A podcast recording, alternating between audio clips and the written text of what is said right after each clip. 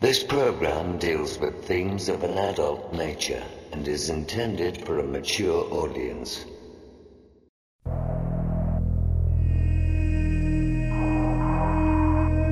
The very word secrecy is repugnant in a free and open society. And we are, as a people, inherently and historically opposed to secret societies, to secret oaths, and to secret proceedings.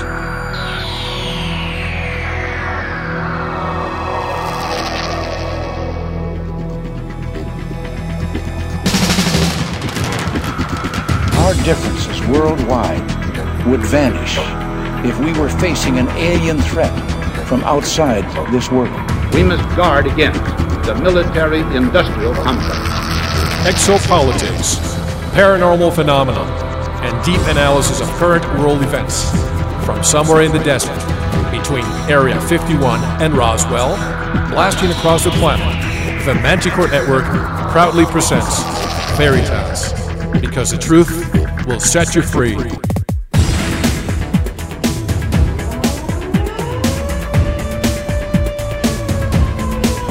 Headline edition, July 8, 1947.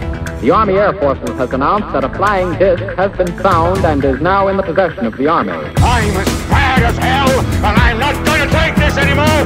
The power they took from the people will return to the people.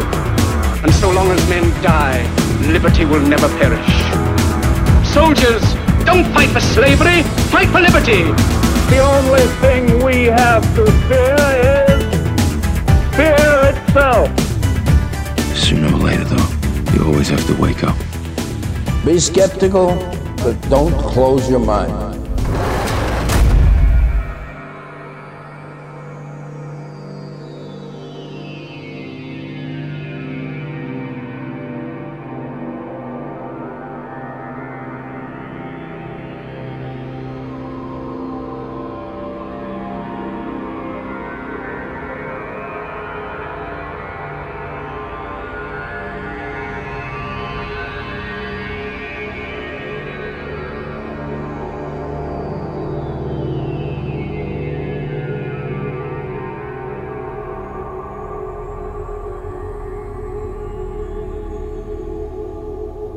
Greetings to everyone around the world, and a warm welcome to another edition of Veritas, where we uncover the truth, one guest at a time. For those who dare to seek, Veritas is the place where they shall find. I'm your host, Mel Fabregas, and I sincerely thank you for joining me once again. And if this is your first time, make yourself at home. I want to thank all our members. As always, you are keeping Veritas alive. You may have seen tonight's special guest make her way to the mainstream media lately, including the Stephen Colbert Show, MSNBC, and others, which is refreshing when you deal with the topic of UFOs. Independent investigative journalist Leslie Kean is tonight's special guest, and we'll be discussing her new book, UFOs Generals, Pilots, and Government Officials Go on the Record. This book is endorsed by many luminaries, including Dr. Michio Kaku, Miles O'Brien, John Peterson, Dr. Harold Puthoff, and many others. The book includes the testimonial of high level officials around the world, and it's very important for a journalist to gain the respect of the media when it has been a rarity for decades. Leslie Kean will be with us shortly. To listen to the complete version of this and all our past and future shows, become a member. You will receive immediate access to all our inventory of shows. Just head on over to our website, click on the subscribe button, and take Veritas with you. The fall and winter are coming, and you know what that means. Are you still looking for Jim Humble's MMS? Look nowhere else. Go to our website and click on the MMS link. You can buy it there whether you are in the United States or abroad. And don't forget, we are still selling the 8 gigabyte brush metal case USB drive containing all of season 1 and a lot of bonus material. If you are new to the show and downloading so many large files, that's right, they are large, but the audio quality is also high too. All you need to do is plug your USB drive to your computer, open your favorite audio application, and all the shows for season 1 will be there for you. Go to the Veritas store to order.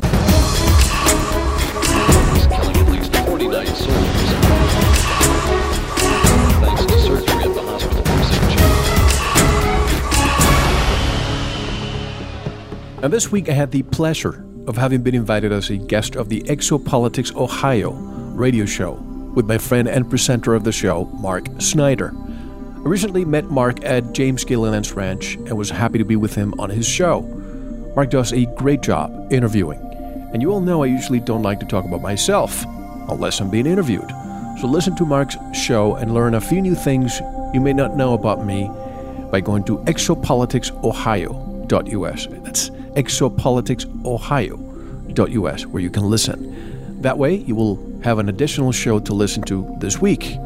Thanks, Mark. I thoroughly enjoyed it, and I wish you continued success with your show. Oh, and you know I'm always looking for products and services that I can recommend. Well, I found a an all-inclusive source for health supplements, discount vitamins, bodybuilding products, you name it. Thousands of products at discounted prices. If you are buying health products elsewhere, you are paying too much.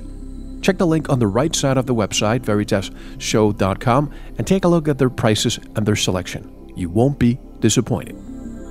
And if you need to get in touch with me, go to our website and click on the contact button or on Facebook. And now, get ready for a discussion with a respected journalist about UFOs and the generals, pilots, and government officials who go on the record. When John Podesta writes the foreword to this book, and Dr. Michio Kaku says, quote, At last, a serious and thoughtful book about this controversial subject skeptics and true believers will find a treasure trove of insightful and eye opening information. This book is bound to set the gold standard for UFO research. Unquote. Then you know that you have to listen to this show. If you want to believe, stop this audio now. If you want to know what they have to say, don't go anywhere. This is Mel Fabregas, and you're listening to Veritas.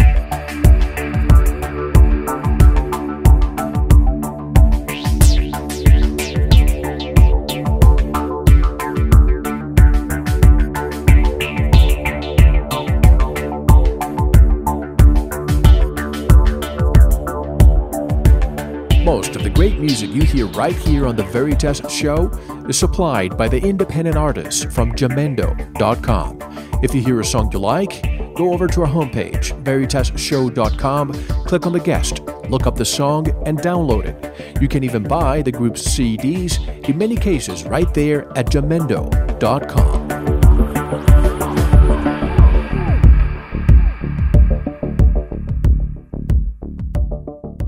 is Bernard Thouanel, and you're listening to the Veritas Show.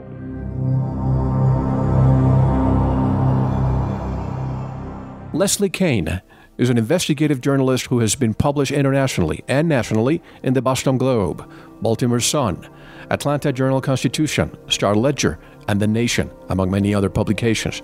She is co author of Burma's Revolution of the Spirit The Struggle for Democratic Freedom and Dignity. Kean was also a producer and on air host for a daily investigative news program on KPFA Radio, a Pacifica station in California. She began covering the UFO subject in 2000 with a feature story in the Boston Globe and followed with additional mainstream stories. In 2002, she co founded the Coalition for Freedom of Information, CFI, an independent alliance advocating for greater government openness on information about UFOs and for responsible coverage by the media based on a rational and credible approach. As a director of the CFI, she was the plaintiff in a successful five year Freedom of Information Act federal lawsuit against NASA. In 2007, she co organized a landmark Washington, D.C. International Press Conference on official UFO investigations, which received media coverage around the world.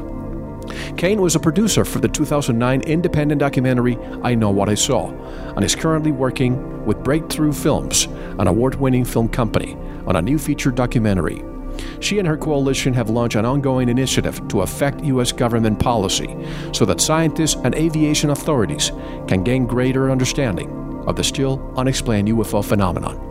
And tonight, we'll be discussing her most recent book UFOs, Generals, Pilots, and Government Officials Go on the Record. And directly from Massachusetts, I would like to welcome Leslie Kean to Veritas. Hello, Ms. Kean, and thank you for being with us. Well, How Mel, thank you very much. It's a pleasure to be with you. Thanks for having me. The pleasure is all mine. I may call you Leslie? Absolutely, of course. Thank you. I'm actually on Cape Cod, which is a couple hours outside of Boston, but in that there you go. vicinity. Yep. There you go. Well, with your new book, you've been everywhere. And as you say on the chapters of your book, taking the phenomenon seriously. We take the phenomenon very seriously here. And in the next two hours, I want to discuss your findings. You have appeared in many TV and radio shows, which is always a very positive thing for serious researchers like us. And I have to say, your book has been praised by very respected individuals like Dr. Michio Kaku, Miles O'Brien, formerly with CNN, Dr. Hal Puthoff, and many others. There are very serious people endorsing your work uh, here, Leslie. And folks, when you read Leslie's book, you will find that the testimonials included come from high level officials worldwide to the debunkers out there, like Jim Oberg, who say there is a logical explanation to every UFO sighting. How can they debunk the preponderance of testimonials from these high level officials. What debunking strategy are they recurring to now, Leslie? Well, I mean, you may have seen the piece that James Oger, oh, excuse me, James Oberg posted on MSNBC recently, which I actually just posted yesterday a response to that piece. Yes. And his point was that, um, and he only made the, you know, in criticizing this whole book, which deals with a whole range of things, he he was focused on this one point, which is that pilots do not make good witnesses. And um, you know, he cited a few obscure bits of data to back that up, but the data was not and you know, it was really not very powerful stuff. And the point he made really didn't apply to my book anyway, the points he was making about pilots. So the whole thing, I mean, it's just sort of a weak effort to try to undermine, I assume, to try to undermine the great response that the book has been receiving, but I don't think he was very successful, and I think my response made that pretty clear. And there's a lot of obfuscation with what he says. It confuses people because people think that he's referring to your work, and when it's not. Yeah, I mean, he's um, you know he makes these points about pilots that really have nothing to do with my work, nothing to do with it at all, and nothing to do with what was in the book. So, but you're right. It it puts seeds of doubts in people's minds. It confuses people, and then those that want to that that want to doubt this stuff anyway sort of have an excuse. Oh yeah, well if James Oberg says it, you know, they don't necessarily think too much about it, but they can certainly align themselves with somebody like him if they are in a position of not wanting to really be open to this. So, you know, it, it's but on the other hand, I sort of welcomed it because it allowed me the opportunity to write a really strong piece in response, and it was posted on MSNBC, and it's gotten a great deal of attention. So, as far as I'm concerned, it was just another opportunity for me to talk to people about what my book is all about, and I welcome that opportunity. So I don't know if he achieved his purpose, but um, well, I certainly well, uh, from it anyway. Exactly, you leverage the opportunity and you at the moment. But before we start, I want to ask you about Coalition for Freedom of Information because there's not a lot of people out there that pursue the truth this way. Tell us when you co-founded this organization and what exactly it does.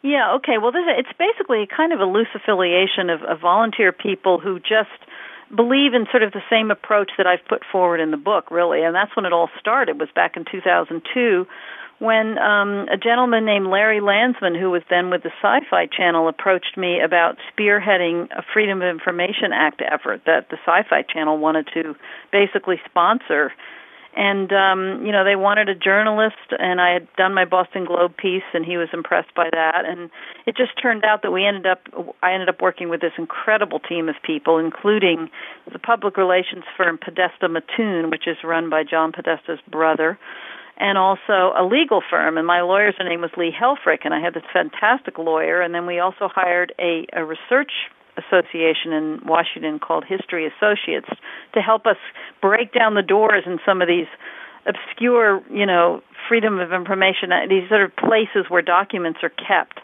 And they were experts on working with the Freedom of Information Act. So we had this amazing team, and that was sort of at the, the beginning. We called ourselves the Coalition for Freedom of Information, and it has sort of stuck around as an alliance of people who want to work at a very serious level and who want to work with higher, you know, high level officials from around the world to present this subject in a way that's that's very credible, factually oriented, and doesn't make a lot of claims that that are not uh, are inappropriate to make as far as we're concerned. And that's focused on providing the proper kinds of information to the media so that the media can take the subject more seriously and also to government officials, the kinds of information that they can accept and that they can respond to. And that's sort of been the, the thrust of the organization since it started. A lot of the time we worked together, we spent working on the Freedom of Information Act effort, which was around the Kecksburg UFO case. And that was a lot of the focus, but there was other stuff going on simultaneously. And now it's sort of been the book is sort of the culmination of of all the work we did over those years. How long did it take for you to write the book?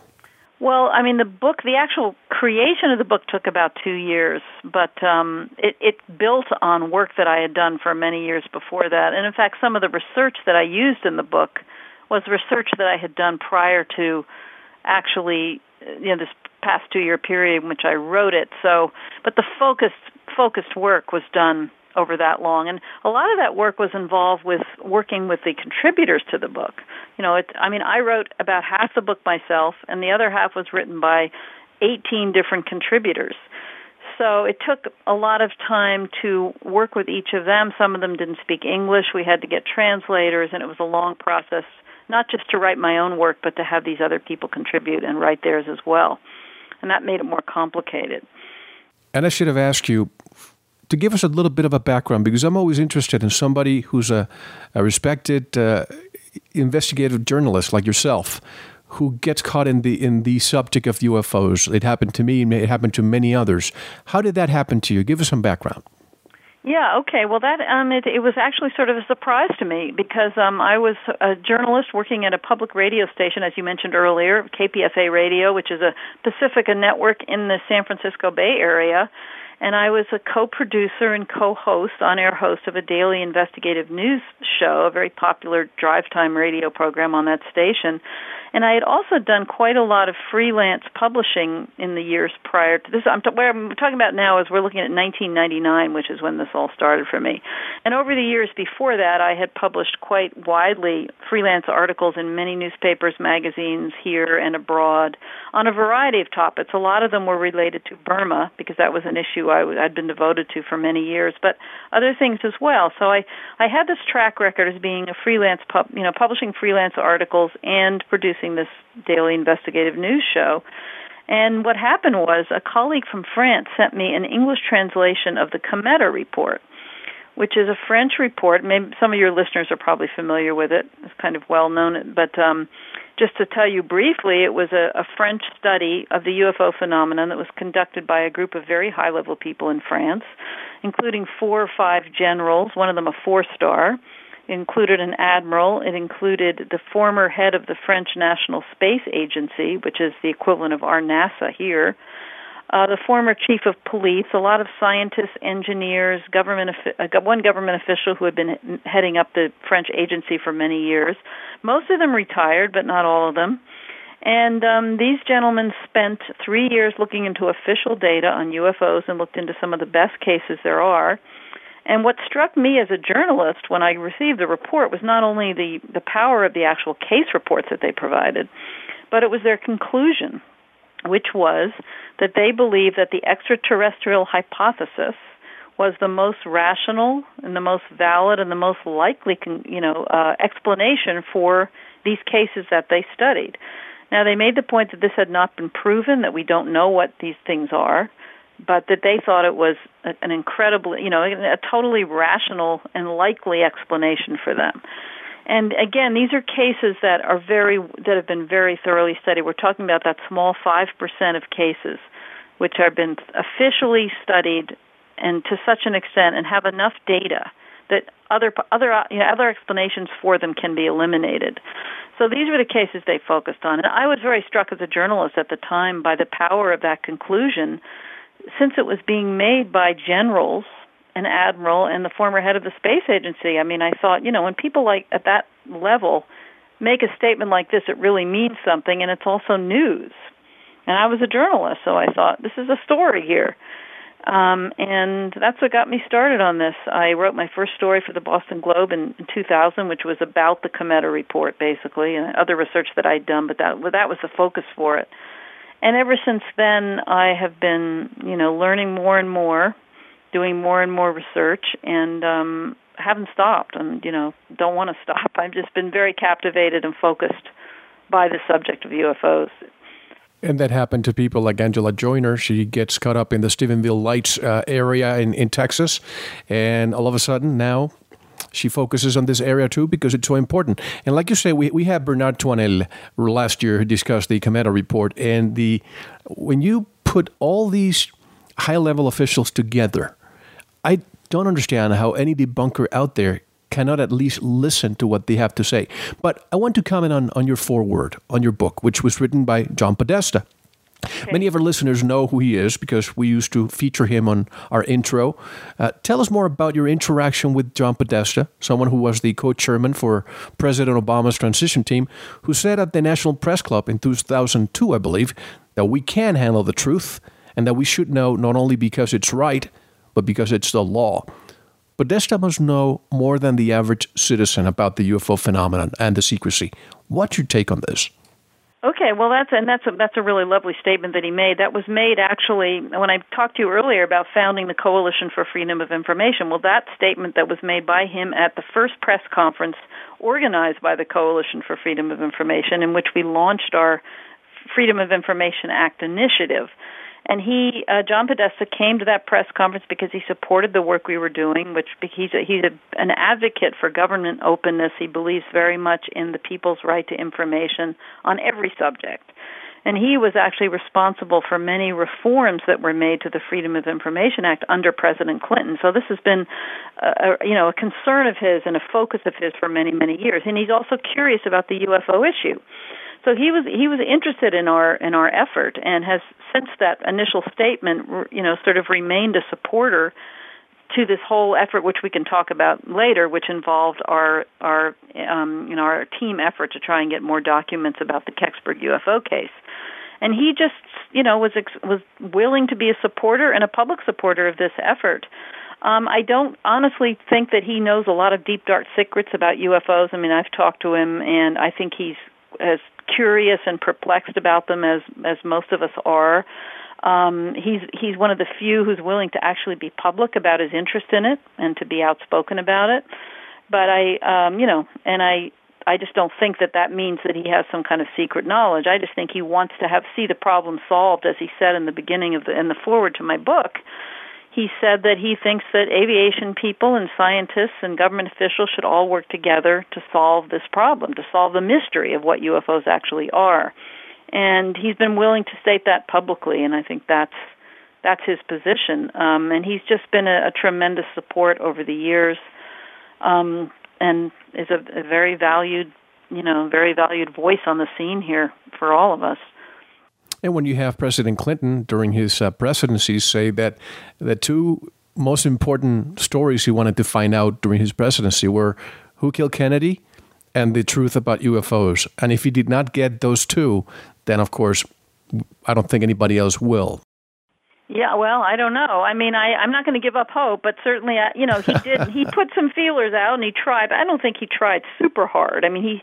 I guess the way it worked was he sent his his uh, associate Webster Hubbell to try and find out. Webster Hubbell, correct. Yeah, correct. and then he just sort of he wasn't successful, and then I, you know, obviously he had lots of other things he had to focus on. So I don't think it was like a a huge effort of his. But yes, I mean, he's another person who's curious and interested and would like to know more about what's going on with respect to UFOs. So um, there are people out there. You know, I think most of the politicians are are consumed by so many you know issues that are on their plate, life and death issues for human beings, and economic crises, and all the kinds of things, the wars, and all the things they have to deal with. That you know they don't have a lot of uh, time and energy to focus on the subject, even if they're curious about it. But um, certainly there have been high level people over the years who have been interested in this. There's no question about it. And that's the issue, Leslie. You know, we call it here the kiss of death. We had uh, uh, uh Kucinich, we had uh, Governor, uh, uh, New Mexico's Governor Richardson, who made statements in the past. And whenever somebody asked them about any of these subjects, UFOs, it's almost as, as you said, there's so many other important topics. But when you think about this, the UFO topic is probably one of the most important topics anybody could could discuss just because the repercussions are life changing for the entire planet. But it's almost like the kiss of death. They start talking about it, and all of a sudden, they get ridiculed, their their their the votes go down, and people just seem to think that they're lunatics for saying. Why is it? Yeah, I mean the why question is really hard, really hard one to answer. And I think your point about Kucinich is so interesting, though, and I actually wrote about this in my book. And I just want to say the title of the book, UFOs, Generals, Pilots, and Government Officials Go on the Record for people who don't know. And you're absolutely right. I mean, he, you know, he was asked this question at the um, at one of the presidential debates. I think it was in 2008, maybe in which the the poor guy was asked by Tim Russert, you know, is it true that you've seen a UFO? And you could hear the laughter coming before from the audience chance to respond. Yeah, there was a studio audience. There was a big audience there, and you know, he just said, "Yeah, I saw something unidentified. I saw an unidentified flying object," and just that statement, and it, you know, laughter. So I mean, it's it's um I felt really you know that people love to pick on Dennis Kucinich, so here was another opportunity. But you're right. I mean, it's really a problem in the culture that we have this ridicule factor, and it's so hard to answer why. I think there are so many factors that affect it. You know, and it, it, you can go back to the 50s, in which the Robertson panel was initially set up. This CIA, secret CIA scientific, so-called scientific panel that was brought together for a few days to figure out how to handle the volume of UFO reports that were coming in. And they put out a report which saying that they thought UFOs should be debunked, and they had no problem using the word debunked. And you know, talked about that it should be they should people you know these various the, the, the government agencies should use you know all these tactics, including debunking, to use the media to go about and uh, make fun of UFOs. And it sort of became part of the culture through the 50s and 60s. You had Project Blue Book, you know, giving ridiculous explanations for cases, and ridicule happened starting there. Even though there swamp gas. Also, what's that? I'm saying swamp gas. Yeah, exactly. I mean, there was certainly at the same time, there was a lot of serious work that was being done. There were a lot of serious articles that were coming out in, in various, you know, Look magazine and lots of publications and books being written by Keyhoe and there was James McDonald. I mean, there were both things going on simultaneously. But yeah, the stuff coming out of Project Blue Book, such as Swamp Gas and other things like that, certainly sort of set the uh, set us on some kind of a trend here. And um, even though, of course, Hynek later, you know, had a very came out very much in favor of what we call, you know, he came out pro UFO, if you want to call it that, mm-hmm. and certainly had regrets about the some of the things he had done while he was with Project Blue Book. But I just think we sort of built up this momentum within the culture, and when the when the Condon Committee report came out, it just sort of put the nail in the coffin, really, that the scientists now could back away from it. You know, all the government officials and the scientific community, based on Condon, were all saying there's nothing here worth studying and it's all ridiculous, it's a joke, and it just became so kind of interwoven into the fabric of the culture and how we look at this issue that it's just sort of carried itself through. And because there haven't been enough of uh, official involvement to break through that, I think that it's just sort of maintained itself. At the same time, I think there's been um, a trend away from it as well. And I don't know if, if you would agree with this, Mel, but I think in the last 10 years that the media have actually become more serious towards the subject. There's been more coverage and better coverage of it, and that you know even though we do have a problem with ridicule still, I also think there are some threads that are you can look at where things seem to be getting better. So I mean my and but my I sort of see my book as being my biggest effort so far to try and change this ridicule. I mean I think that it's impossible for anyone to read this book as you said earlier and and real and not realize that there is a serious phenomenon here and um, it's a real issue. And there's no way you can read the cases in this book and the the piece is written by the the, the people themselves, including five generals. And and not come away with a change in your perspective if indeed you had you you felt this was worthy of ridicule. So I'm hoping this book can be a tool to to really have an impact on what you've brought up, which is such a serious problem. And so far, I think it's doing that because it's just gotten tremendous response in the media, and we're already on the New York Times bestseller list. So I think we have a chance of really making a difference with this book, and I'm very hopeful that we can do that. And what you said is so true. I had uh, this discussion with Nick Pope last year regarding the the not seeing the media, the, the, mocking, the giggling, it's it's less prevalent. And even I have to say, your appearance at the uh, Steve Colbert's uh, report we know that it's a humorous show, but you did very, very well. And, and the fact that they're bringing you out into these high profile uh, programs gives more validity to the UFO topic, don't you think? Yeah, I think you're right. I mean, I'm just very, very pleased with the mainstream, you know, uh, the invitations I've had from the mainstream media on this book. The the week that I did the Stephen Colbert show, there were two other national TV shows that invited me on as well. One of them was MSN an NB, MSNBC news program. It was the late afternoon. Another one was Fox News Channel. And they also had um Michio Kaku come on MSNBC the day before I did mm-hmm. specifically to discuss the book. I mean, that's why they had him on, and I was just blown away by that. And he actually, you know, he gave this book a rave review and said um, this is the closest thing to a smoking gun we've ever had on the subject of UFOs. And you know, this is Dr. Michio Kaku, an, an extremely well-known physicist who's published four or five best-selling books and is just, you know, an incredibly uh, well-respected person. And so, you know, I, I it's just I think it's you know this is the kind of book because of the nature of the book, the kind of material, the way it's presented, the whole package is something that the uh, mainstream media can really relate to. And we're not making any claims, you know, that lend themselves to ridicule or that give them any opportunities to ridicule it. And really, I mean, everybody's fascinated by the subject of UFOs. And when you can hand the media something that's really legitimate, that's really solid, um, they're going to respond. And I, you know, and with a, with a, somebody like John Podesta writing a foreword, they just they understand that this is a serious book. And I've been very very pleased with how it's how that's happened, and um, it's still ongoing. I mean, I'm still getting calls all the time, and I just uh, finished a new slideshow for the Huffington Post book website, which is another mainstream, you know, totally mainstream uh, outlet for writers. So it's all happening, and I'm very, very pleased about it. Well, you, you help us pave the way for serious researchers to, to continue moving forward. But Dr. Michio Kaku, Professor Kaku, to me, he's the newest Einstein. And for him to validate and endorse your work, that must be making the media wonder if finally we have come to the age of taking this matter seriously. But you mentioned the, the ratings. You know, when TVs go to what's called the rating sweep, if you look at all the TV stations, the majority of the programs that they air are UFO related. What does that tell you? That people really are interested, and that's when they decide which TV channel is the best because they put t- uh, UFO shows.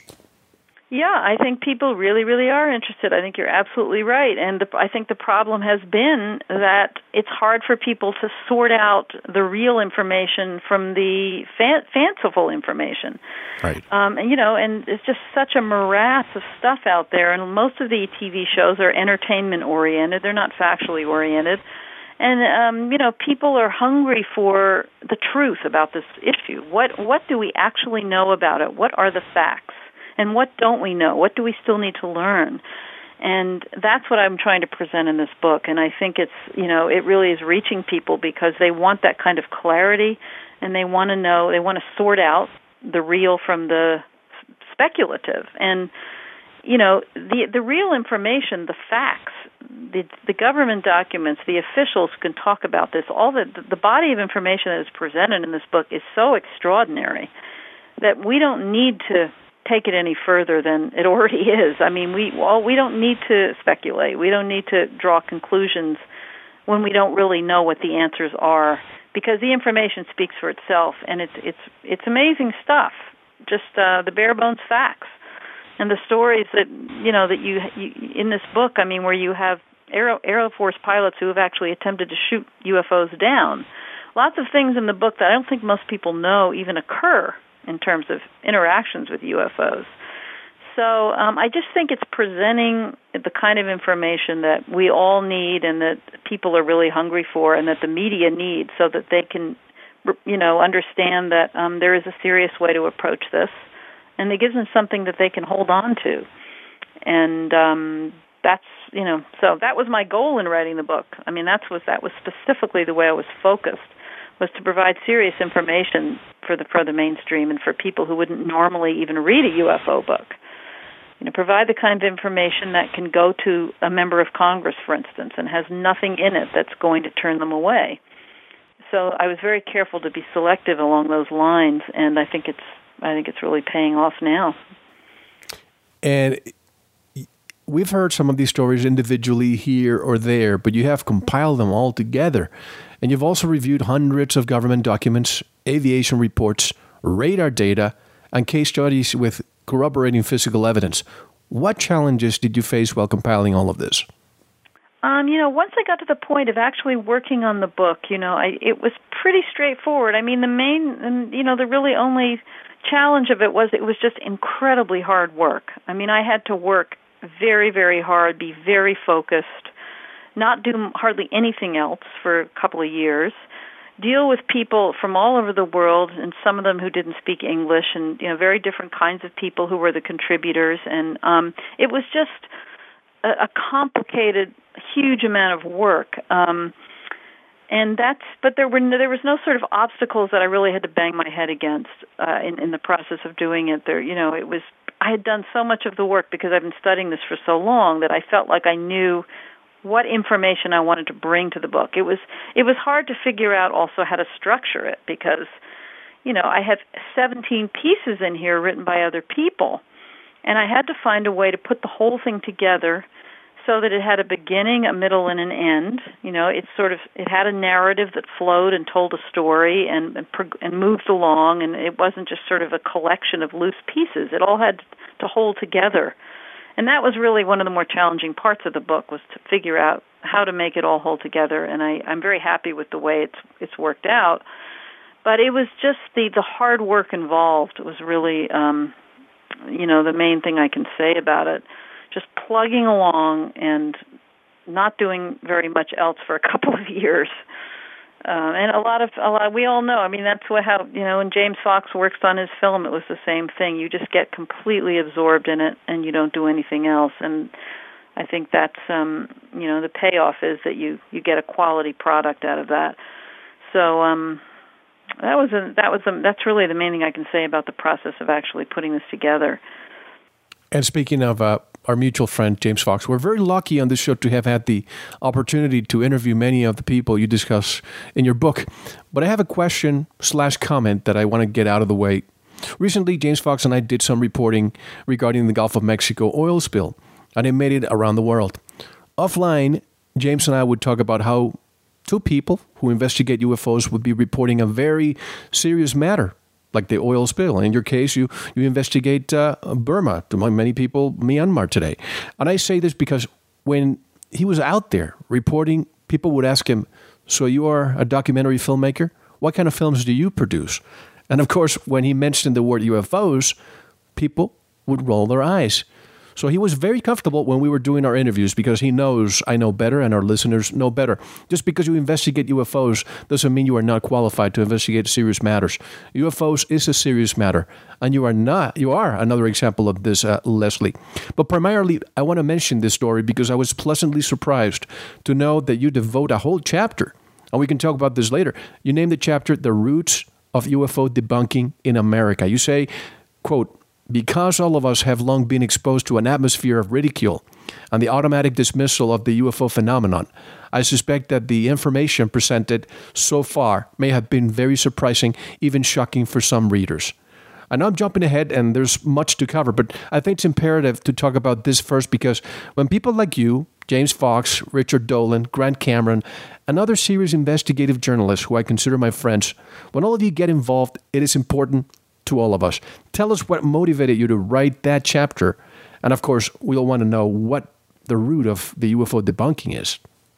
Yeah, well, I mean, you know, this chapter I think is really important because you really can't present a serious treatment of the UFO subject without dealing with the whole aspect of ridicule that we've been talking about and debunking. The, the fact that there is this tendency to debunk UFOs in this country. And, you know, I just wanted to really bring that out into the open throughout the book. I mean, the chapter you mentioned is, you know, about a third or a fourth of the way through the book, but it's a theme that runs throughout, and it's something that we absolutely have to sort of get out there so that people can see through it and um, move beyond it. And so I was sort of interested in exposing for people, you know, what's behind that and not just historically but later on in the book we go into more psychologically what's behind it in the chapter written by the political scientists, and then I, I sort of comment on that myself. But this chapter that you mentioned, yes, is about the history of how the debunking situation got started. And again, we mentioned earlier about the Robertson panel. I already talked about that, but it really deals with what some of the earlier documents say as to how the government was responding. They didn't know how how the Air Force was didn't really know how to handle the situation, um, and there were so many reports coming in, and then you had this um, issue coming up with the Robertson panel and you know the estimate of the situation. There's so many. I don't know how much you want to go into the specific history, but it sort of traces back how the whole thing got started with the debunking problem. And I I think that the Robertson panel, the CIA panel that was convened in 1953, was a big part of that and was really one of the roots of the problem that we still have today in dealing with UFOs. So the chapter does talk quite a bit about that. Um, the documents on that that convention, that CIA meeting, have been released through the Freedom of Information Act, and it's quite shocking that they talk about how you know our agencies and this government should debunk the subject, should infiltrate civilian groups. That was another thing they recommend. Infiltrate civilian groups to keep an eye on them. They just wanted to minimize uh, people's interest in UFOs so that it could be managed. And and then of course we move forward to the the whole issue with the Condon Committee and um, Project Blue Book wanting to shut down. The, the people involved with Blue Book wanting to close it down and wanting to find a way to do that. And then you have this Condon Committee study from University of Colorado, which was a completely bogus operation. And you know we won't go. Oh, there's much written about the problems with the Condon Committee, and basically concluding that these UFOs were not worthy of investigation. Um, many problems there, and that just sort of that was sort of the nail on the coffin. So by 1970, you know, the whole the couple of decades had sort of unfolded in which we were involved in a pattern of debunking and a pattern of ridicule and I think that's mainly what this chapter looks at is just how where it all came from and how it all started and I think it's it's really important for all of us to realize that. And you know, when you can for the average person, Mel, who doesn't know about this subject already, which you know who this book was written for, I mean, they read this chapter and they go, "Oh my God, I didn't know about any of this." And no wonder, you know, and it allows them to sort of see through even their own attitudes of ridicule that they have because people pick up these attitudes without really thinking about it. It's just it's like a virus. It's like a virus. They just grow up with it. Oh yeah, well that's UFOs. You know, they just grow up in that atmosphere, and when they read something like this, they can think, "Wow, you know, maybe this ridicule isn't appropriate." My God, look at! I didn't know there was a secret CIA panel that got this whole thing going. So, know, it's very, very important that people. Um, and again, to emphasize that this book is written for per, the people out there who don't know already about UFOs and haven't really thought about it very much and um, I think it's it's just an important element of the whole thing to get all of this out in the open. And the question is, if the government dismisses this topic, and the CIA had to get together in the fifties and and do a concerted effort that if the ridiculing factor doesn't work, they need to infiltrate and so on. What is the reason, the purpose that they're doing this? Because it really makes you wonder if they're doing this it's because there's some truth behind the veil, don't you think? Could be. I mean, again, you know, and again, we we I sort of hesitate to speculate too much. I mean, certainly the documents show that there was a recognition that these UFOs were not Russian. They couldn't explain them. There was even an effort within Project Blue Book to put forth this, this um, paper called The Estimate of the Situation, in which numerous staff members within the earlier form of Blue Book called SIGN, Project SIGN, concluded that these were these were most likely extraterrestrial spacecraft. And they put that forward in a paper. And they believed these were interplanetary objects. There was no other explanation for them. So that thinking was going on in the very beginning. Um, and the, the documents show that there was a lot of concern about people panicking, you know, if, if if we were to come out with certain things. So, but the question then becomes, which you raise, which everybody's so fascinated about, is how much did we actually know? Do we have a crash saucer? Did we do secret projects? How much did we actually know within the you know the government levels, the the deeper, darker, secret government levels that motivated us to to do things like the Robertson panel and I don't really think we have a clear answer for that. I mean, I these things could have easily gone on even if we didn't know any know much about UFOs or didn't know anything more about them than than you know was pretty much made public, which is that they develop have these extraordinary capacities as it, as General Twining said in his famous memo. You know, I mean, it was all it was all there in the minds of these officials that these were extraordinary objects that we couldn't explain. They weren't Russian. They behaved like in all these various ways with incredible fast maneuvers and you know hovering and didn't respond to transponders and all the things about them were all known. So it's hard to imagine that they weren't concerned about them being extraterrestrial. And they were because we know that too. But we don't what we don't know is what they actually did know and what kind of evidence and possibly physical evidence they actually had that they might have kept secret. This is a matter of speculation. Um, so I don't, you know, I can't really give an answer for that. But um, we do know what a lot, which is that they were they were aware of the phenomenon, they couldn't explain it, and they didn't know what to do about it. And it really makes you wonder. And this is, I don't think, speculation. The fact that if and I'll discuss this in a few minutes. The, the, the, definition of UFO because it's it's it's not being properly addressed. When people think of UFO, they think extraterrestrial craft, and that's not the case. But perhaps the government doesn't want to admit it.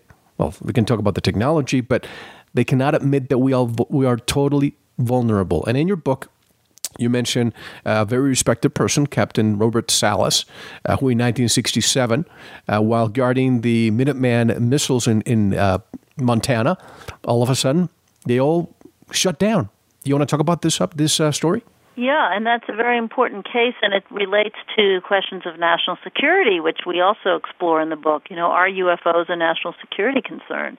And Robert Salas was, um, uh, you know, a as you said, he was stationed at an important um, base. I believe it was Maelstrom, Malmstrom, mm-hmm. Base, yeah, Malmstrom Air Force Base. And in '67, he was um, on duty, and he received a call that there was a sort of a, a reddish object hovering over the base. And um, the bottom line that what happened was that these these um, his missiles actually lost power. I mean, the missiles went dead basically. And um, these were missiles that were miles apart from each other. It was just a kind of a phenomenal situation where the missiles went dead and they could never explain how that happened. And there was a UFO present at the time. So it's an amazing situation and it's happened in other situations as well and um it's a it just brings up the question of, you know, how we should be responding to this issue if indeed, which we know is the case, that UFOs can have this kind of effect. You know, we need to be handling this a lot more responsibly than we are given the fact that it has been able to disable nuclear missiles.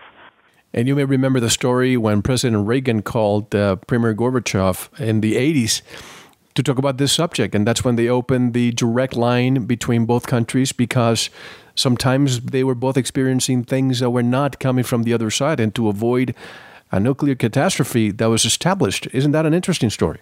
Yeah, I, I don't. I really don't know that much about that story. You probably know more about it than I do. But yes, that's that's of course very interesting, and and I think there's always been concern that we have to be careful we don't mistake a UFO for something else, such as a nuclear missile, and react to it inappropriately.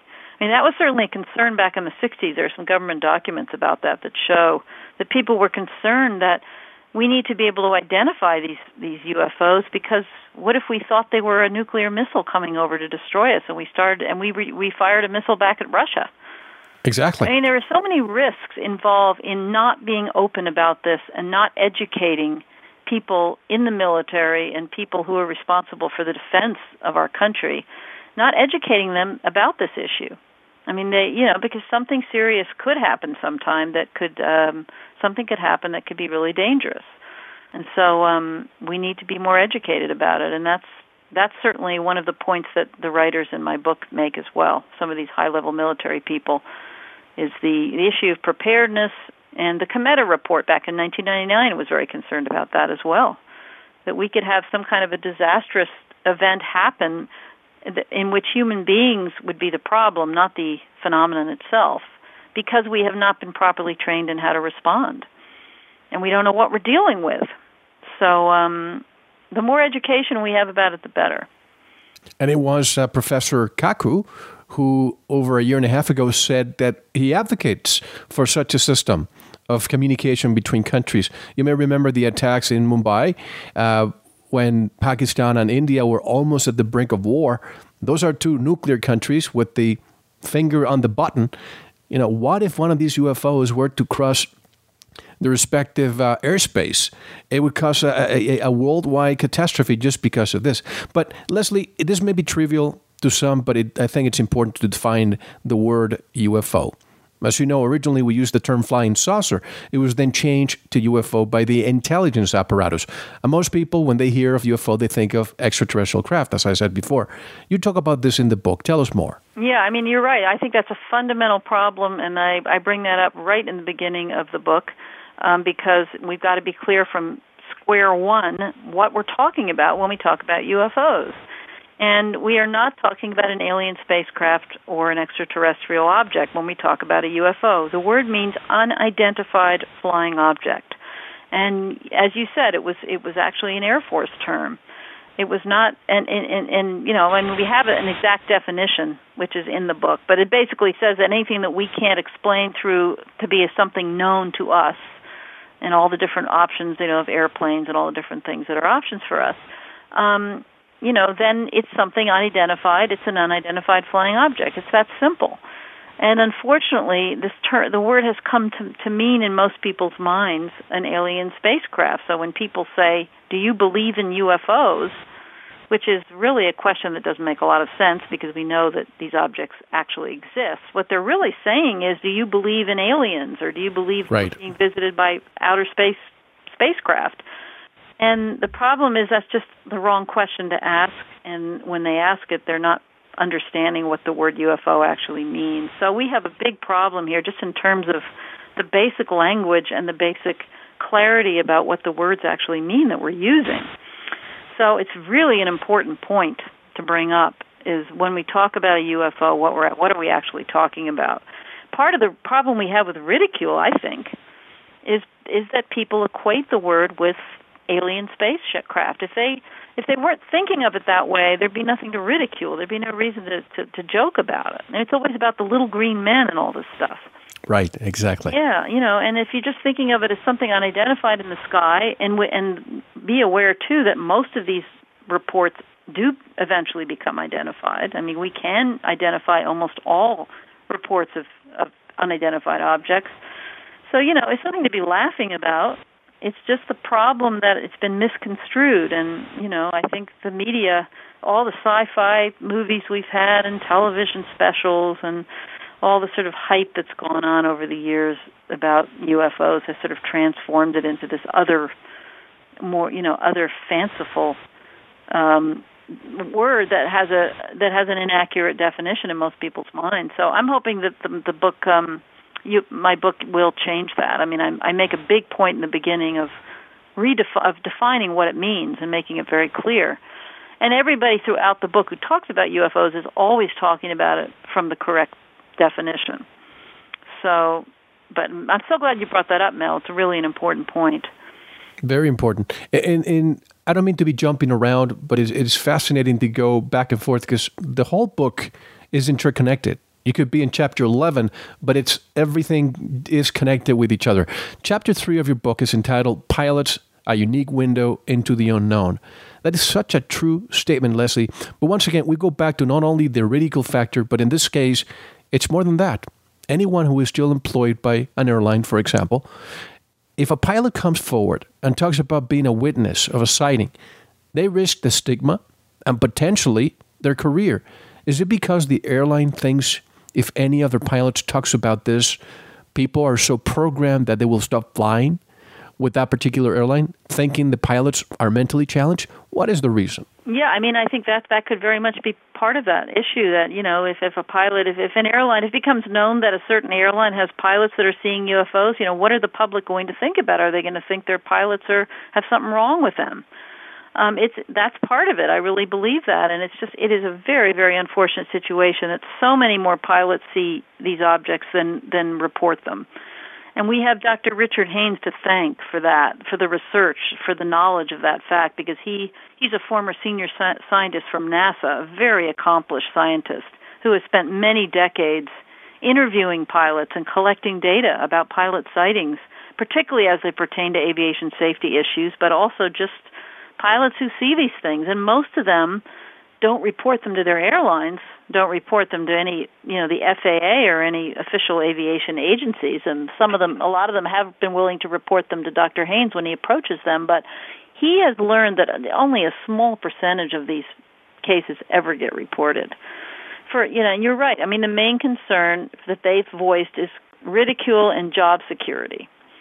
So obviously, there's certainly messages being given to these people uh, that it's not a good idea for them to talk about UFOs, and they've gotten the message, and that that is a real problem. It's just when you think about how ridiculous it is that uh, they're allowed to report everything they see in the sky and every danger they encounter, except everything except this one category of thing, just because we're prejudiced about it.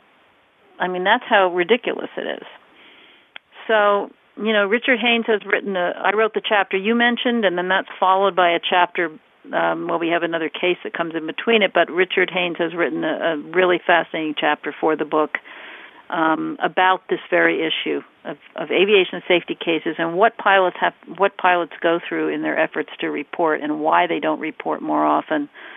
Um, it's a very important situation again that needs to be changed. I mean, there's just so much we need to change. Um, and I, I wondered, Mel, if I could mention my website for people. It's of course. UFOs, yeah, UFOsOnTheRecord.com. We keep talking about the book, and the book, the title of the book is UFOs, Generals, Pilots, and Government Officials Go on the Record. And my website is UFOsOnTheRecord.com, kind of an abbreviation of the title. And I would just encourage people to go there if they're interested in getting the book or learning more about it, joining our comment boards, becoming part of the Facebook page. I'm just joining in on the discussions we're having about all of this information. I, I hope people will do that. Um, again, UFOsOnTheRecord.com. And, you know, part of the purpose of this book is to point out all the things that we need to change. And I think, Mel, you're bringing up these issues one after the other. The pilot situation is certainly one of them, a, a major problem, that they don't report their sightings. And, a prime example of this, uh, of, of brave, there are many brave captains out there, uh, civilian commercial pilots who think of the passengers that they have and they don't even think twice about losing their career. They report it. You know, you have the situation in, in with the Jap, uh, Japan Airlines. You have in Mexico. You have another prime example in your book with Captain Hill, uh, Phil Schultz from TWA. He did not file a report with TWA, but instead he worked diligently with you to accurately reconstruct the, the event. You see, folks, what is there to gain for a career pilot to make this up? Give us some highlights before we take our, our one and only intermission. Give us some highlights of some of the, or, or, or this pilot in particular. And when we come back from our break, I want to really get into the meat of the book. We've discussed a lot of the foundations, a lot of the background material, but on the second segment, we'll be discussing a lot of what she has been able to gather. Tell us about Captain Phil Schultz. Okay, well, this is a case actually that was researched in detail by Dr. Haines rather than myself, and he reports on it in his chapter in the book and also provides a fascinating drawing that he created in the cockpit with uh, Captain Schultz sitting right next to him of exactly what happened as he looked through the window. And Captain Schultz was flying a TWA jet full of passengers. It was in 1982, I believe, 1981 actually. And what he described seeing was this sort of this round large silver kind of metallic object which had what he called portholes around the side. They looked like portholes to him and a rim around the side and a, a central cir- uh, dark circle in the center, disc-shaped thing, and it actually was just coming right at his windshield very fast. And he was he and his co-pilot actually um, put their heads down. You know, they put themselves into the collision position because they suddenly saw those things coming at them, and they thought it was going to hit them. And they braced for the impact, but it never did. It kind of it, it the the object zoomed off and didn't actually collide, which is a common occurrence, by the way, that Dr. Haines has noticed through talking to pilots that sometimes they do think they're going to collide with these objects, but the objects always move out of the way in time. So Dr. Schultz, you know, had a very clear memory of this, and not Captain Schultz, I mean, and he spent, as we said, spent quite a bit of time talking to Dr. Haines, filing out a detailed handwritten report, which I have a copy of, and which is really fascinating in the way he describes the way the atmosphere was around the object and lots of different details about it. And again, he was um, he didn't report it to TWA though, but he was willing to sit down with Dr. Haines, and it's just one example of many cases that he has researched, which are fascinating but not reported officially to the airline, let's say, or to an aviation agency. But uh, Haines has kept incredibly good records, and um, so that's one case. And there are many, many cases of pilots encountering these objects. Sometimes they're reported, and sometimes there aren't and they tend to be much more reported much more regularly in other countries, which is also an important point we make in the book, which maybe we can go into after the break, Mel, is more about the differences between how this issue is handled in America as opposed to how it's handled in other countries. Absolutely. There's a big contrast there. I've spoken to many of the people you've spoken to, AJ Gevaerd in Brazil and some of people in Europe. There's a big contrast between countries. But we have to take our one and only intermission. Leslie Kean's book, UFOs, Generals, Pilots, and Government Officials Go on the Record. Once again, how do we get in touch with your work, Leslie, your website, and how to buy the book? Great. Well, the website again is ufosontherecord.com. And my last name is spelled K E A N, it's just in case people aren't familiar with it. Um, the book UFOs on the Record, UFOs, Generals, Pilots, and Government Officials Go on the Record. And you can buy it actually if you go to my website. There are uh, buttons for Amazon and all these other different booksellers. Amazon has a very good deal on the book, it's way below list price. And um, or you can just go directly to Amazon.com and type in the title. Just type in UFOs and my name, or you can easily find the book. But the easiest way is probably to go to UFOsOnTheRecord.com and click on one of the buttons that you'll see right there on the home page, and um, you'll have your copy in a couple of days if you do it that way. And I like the seriousness and the formality that you use into writing this book. Very formal in the sense that you get testimonial from these high level officials. That's always very important. It raises the bar for all of us who do this. Folks, don't go anywhere. We're here with Leslie Kean. This is Mel Fabregas, and you're listening to Veritas. Don't go anywhere. Thank you very much for listening. We're going to talk more with our special guest in our members section. Head on over to our website, veritasshow.com, click on subscribe, and join us in the members area to tune in to the second part of this great show. We are also discussing the show at the Manticore Forum with members around the world. We'll take a short break, listen to some music, and we'll be right back with more.